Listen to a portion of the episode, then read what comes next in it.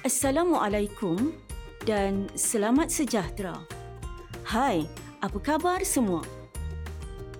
Cikgu berharap agar semua pelajar berada dalam keadaan sihat dan sentiasa bersemangat untuk mempelajari topik kita pada kali ini.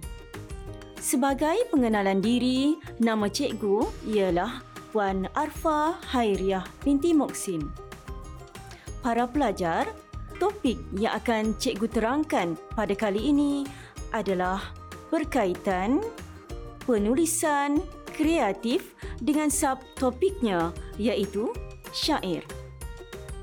Cikgu yakin para pelajar sedia maklum bahawa penulisan kreatif merupakan antara soalan yang dikemukakan pada bahagian A kertas kesusasteraan Melayu komunikatif. Para pelajar sekalian, perhatikan slide berikut yang memaparkan puisi-puisi tradisional yang turut akan dihasilkan oleh para pelajar sepanjang tempoh pembelajaran semester 3 antara puisi tradisional yang akan dihasilkan adalah seperti pantun, seloka, syair, gurindam, mantra, teromba dan talibun. Namun, untuk sesi ini, kita hanya akan memfokuskan kepada penghasilan puisi tradisional iaitu syair. Anak-anak pelajar sekalian, Sebelum kita memulakan sesi pembelajaran, ingin saya tekankan tentang objektif yang akan dicapai dalam pembelajaran kali ini. Objektif pembelajaran kita ialah yang pertama, menghasilkan puisi secara berpandu dan kedua, menghasilkan puisi berdasarkan kreativiti sendiri. Oleh itu, dalam pembelajaran kita kali ini, kita akan cuba untuk menghasilkan syair berdasarkan kreativiti sendiri. Pelajar jangan risau. Cikgu akan mengajar pelajar langkah demi langkah dalam menghasilkan puisi ini.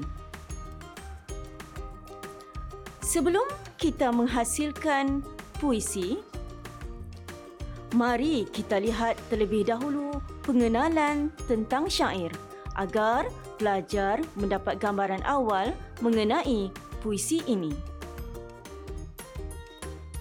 Menurut Zakba, syair berasal daripada perkataan syir yang membawa maksud perasaan serta pengenalan dengan panca indera yang selalunya membangkitkan pelbagai perasaan dan pengalaman serta mempunyai bahasa yang indah dan menarik.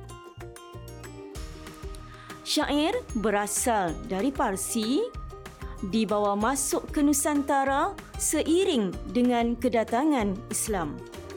Namun syair telah mengalami pengubah suaian dan diasimilasikan mengikut kesesuaian bahasa Melayu klasik pada ketika itu. Syair merupakan karya berangkap yang saling berkaitan antara setiap rangkap. Syair juga merupakan puisi berlagu dan dikarang berdasarkan sesuatu cerita.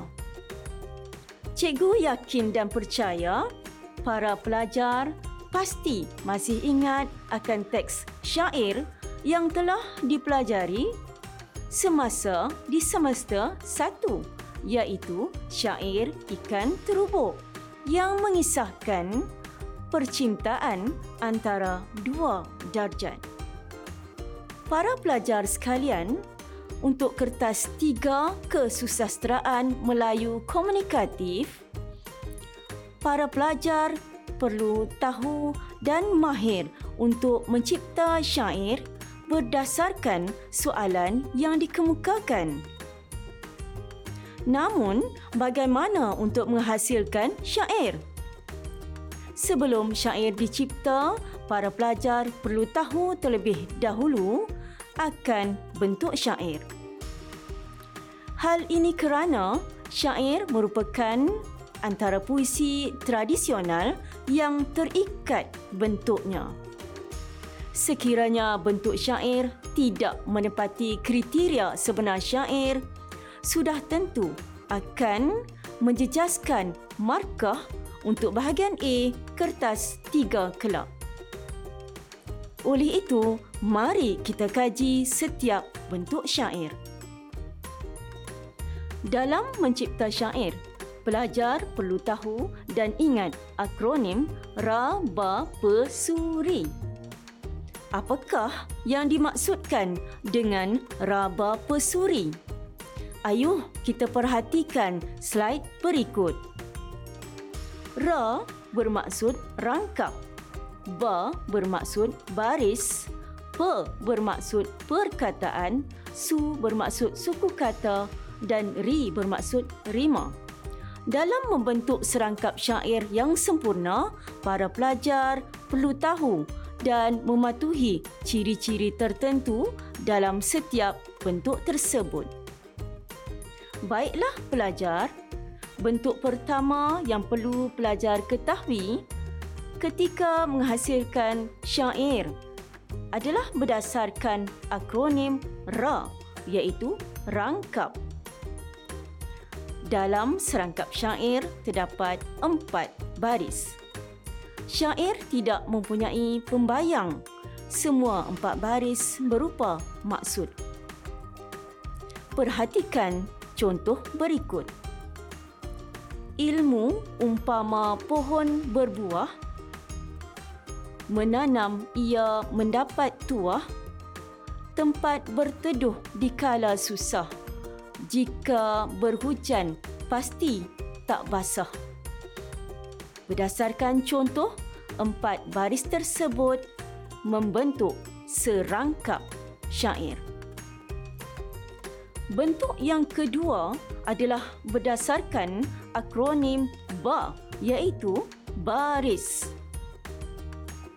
Dalam serangkap syair terdapat empat baris kita masih menggunakan contoh yang sama.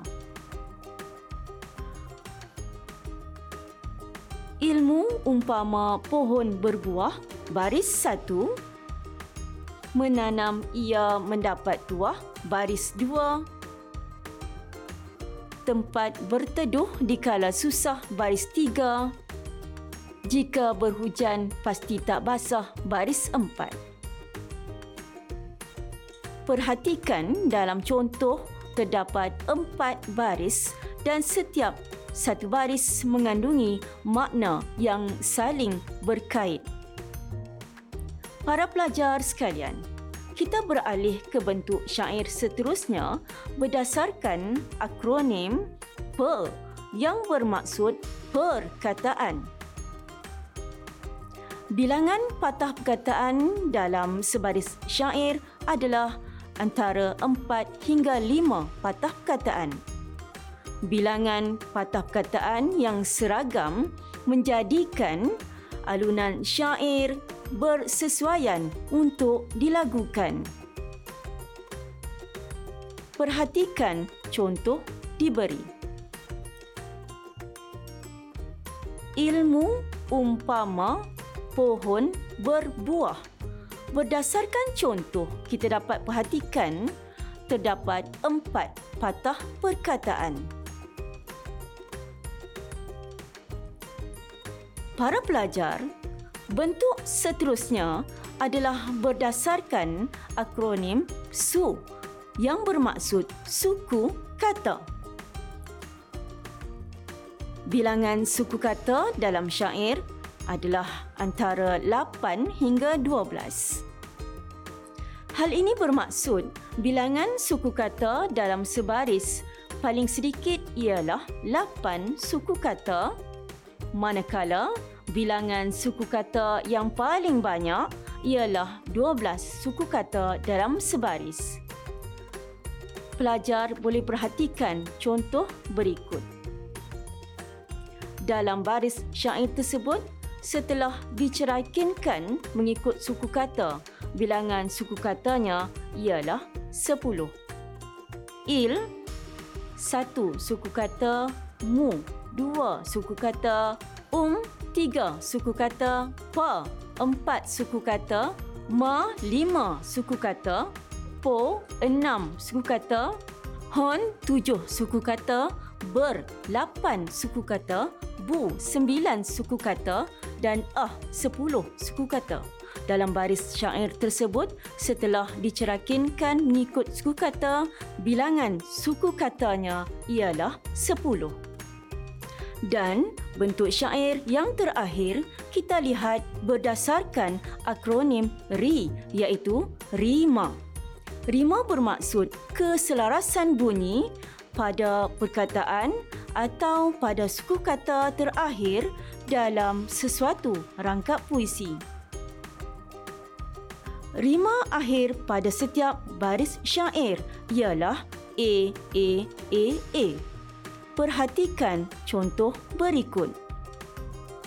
Ilmu umpama pohon berbuah, menanam ia mendapat tuah, tempat berteduh di kala susah, jika berhujan pasti tak basah. Dalam rangkap syair ini, kita dapat lihat rima akhir pada setiap baris adalah sekata dan sama bunyinya. Para pelajar sekalian, sebentar tadi cikgu telah menerangkan bentuk-bentuk yang perlu ada pada rangkap syair. Bolehkah pelajar cuba menghasilkan serangkap syair berpandukan ciri dan bentuk syair tersebut? Mari kita mulakan dengan latihan yang agak mudah terlebih dahulu. Cuba pelajar cipta serangkap syair yang ada kaitan dengan kelas mahupun sahabat para pelajar sekalian. Harus diingat ketika menghasilkan rangkap syair tersebut, perhatikan raba pesurinya. Para pelajar boleh rujuk rangkap syair berikut sebagai panduan.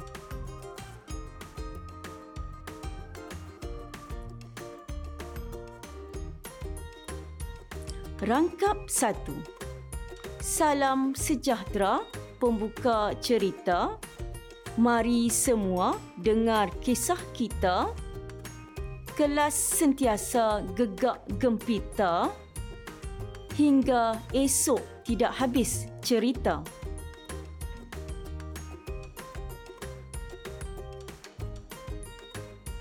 Rangkap dua, Ketua kelas Izudin namanya mengurus kelas sehebat orangnya. Setiap masa jadi tempat bertanya untuk yang masih tertanya-tanya. Dalam rangkap syair tersebut, perhatikan raba pesuri. Ra iaitu rangkap mengandungi dua rangkap. Ba iaitu baris, empat baris dalam serangkap. Pe iaitu perkataan antara empat hingga lima patah perkataan. Su iaitu suku kata antara sepuluh hingga dua belas suku kata. Dan semestinya ri iaitu rimanya ialah A, A, A, A.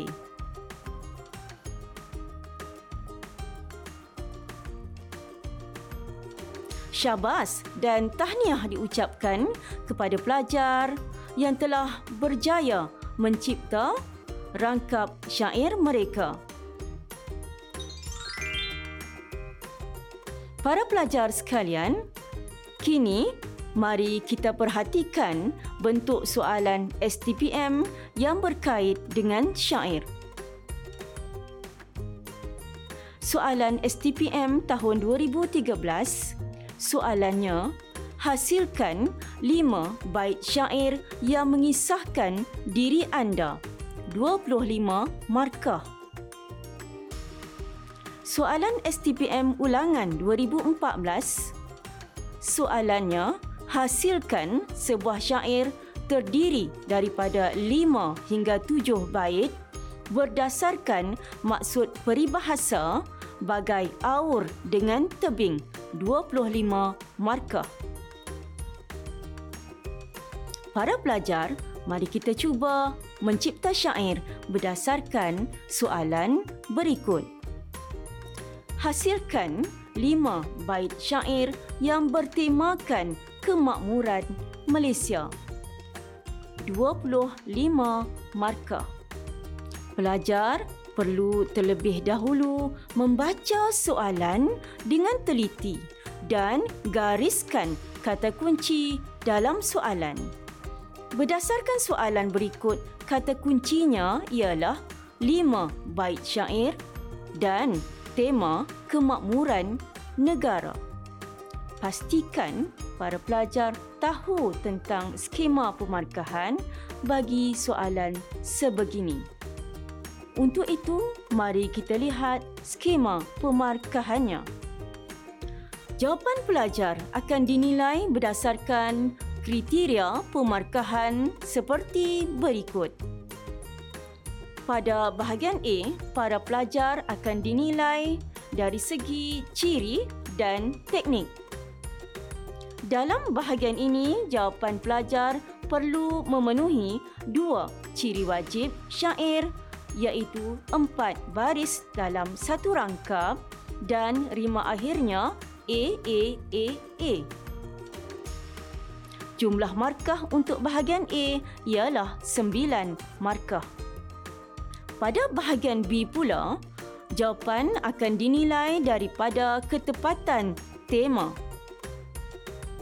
Tema yang tepat membolehkan pelajar memperoleh dua markah. Seterusnya, pada bahagian C pula, jawapan pelajar akan dinilai dari segi pemikiran. Pelajar perlu mengemukakan lima pemikiran untuk memperoleh lima markah. Pada bahagian D, jawapan pelajar akan dinilai dari segi gaya bahasa.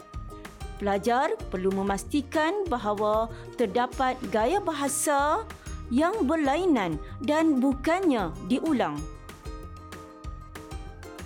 Untuk melayakkan pelajar memperoleh empat markah dalam bahagian ini, para pelajar perlu mengemukakan empat gaya bahasa.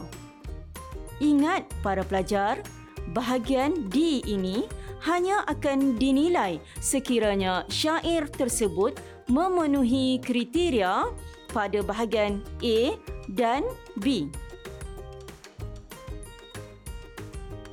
Bahagian yang terakhir iaitu bahagian E, jawapan akan dinilai dari segi kreativiti.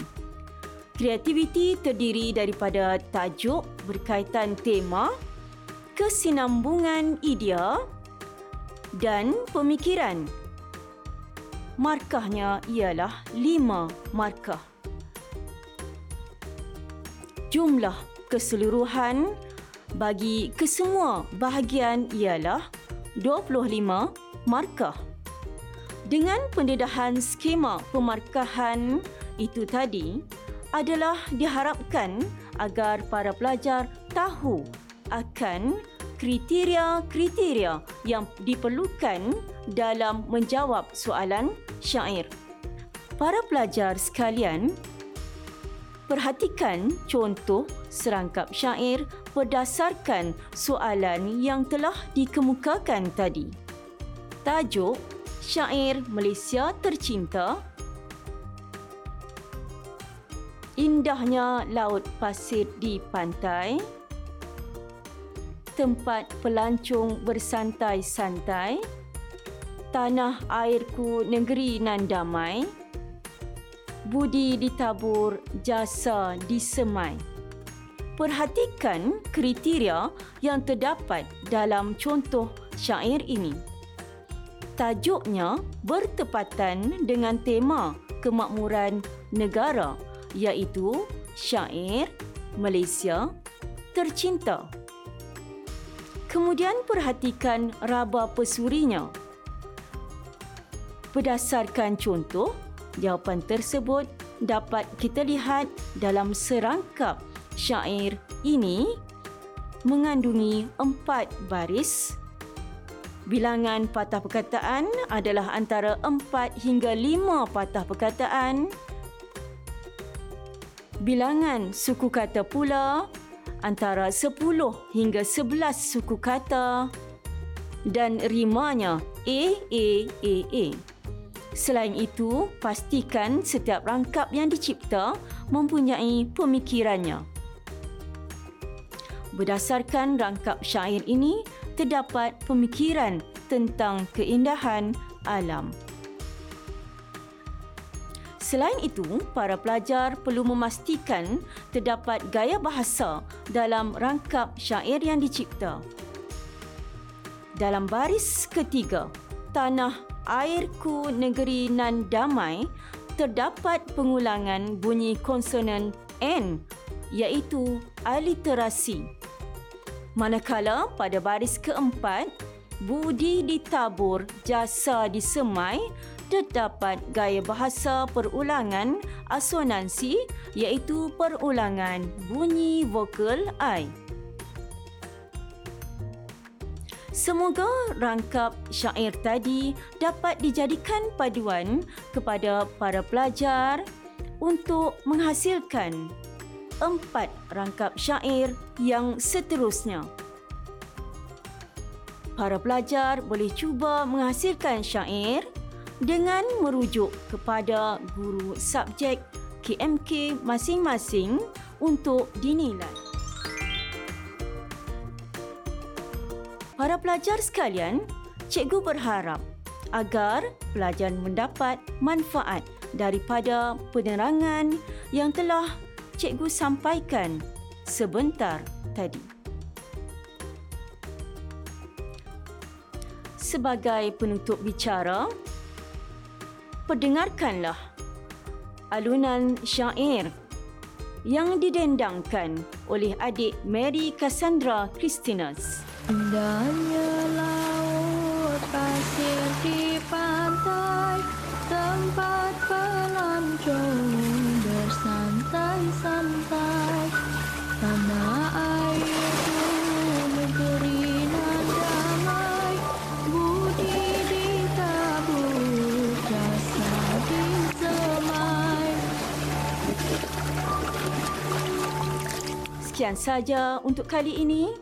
Semoga kita bertemu kembali pada masa akan datang. Sekian, terima kasih.